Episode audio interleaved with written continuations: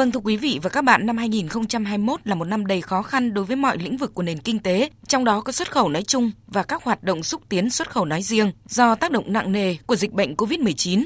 Ở trong nước, tình hình dịch bệnh đã ảnh hưởng đến tất cả các khía cạnh của đời sống kinh tế xã hội. Trước bối cảnh hết sức khó khăn đó, nhờ sự chỉ đạo sát sao của chính phủ, sự vào cuộc quyết liệt của các bộ ngành, chính quyền địa phương, sự nỗ lực chủ động vượt khó của cộng đồng doanh nghiệp và các tổ chức xúc tiến thương mại đã duy trì sản xuất và xuất khẩu, đóng góp tích cực vào kết quả ấn tượng của hoạt động xuất nhập khẩu đạt được trong năm 2021. Phát biểu tại diễn đàn, Thứ trưởng Bộ Công Thương Trần Quốc Khánh nhấn mạnh về những giải pháp mà Bộ Công Thương đã triển khai trong hoạt động xúc tiến xuất khẩu trong bối cảnh đại dịch COVID-19 diễn biến phức tạp thời gian qua. Có thể ít người để ý nhưng trong năm vừa qua thì Bộ Công Thương đã có sự đổi mới mạnh mẽ về phương thức tiến hành các hoạt động xúc tiến thương mại. Trong điều kiện mà di chuyển quốc tế bị gián đoạn bởi các biện pháp giãn cách xã hội,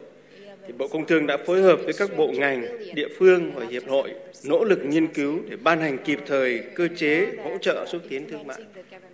thử nghiệm và nhân rộng các mô hình, các phương thức xúc tiến thương mại mới dựa trên việc đẩy mạnh ứng dụng công nghệ thông tin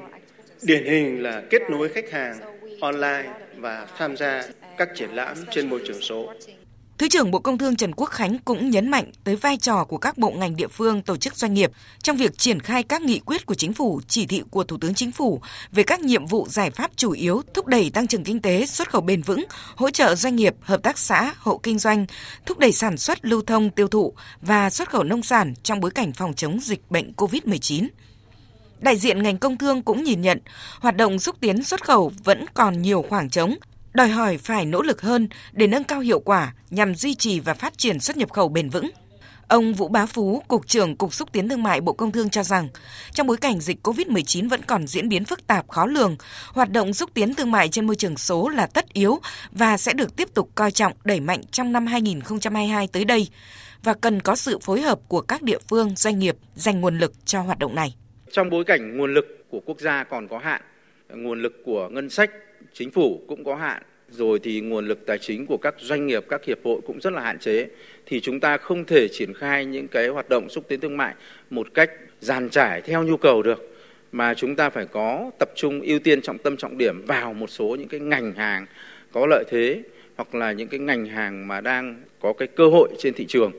đó là một cái hướng mà chúng tôi rất là mong muốn là các địa phương cũng như là các hiệp hội ngành hàng cũng như là các doanh nghiệp sẽ phối hợp cùng với lại Bộ Công Thương để xây dựng được những cái đề án tốt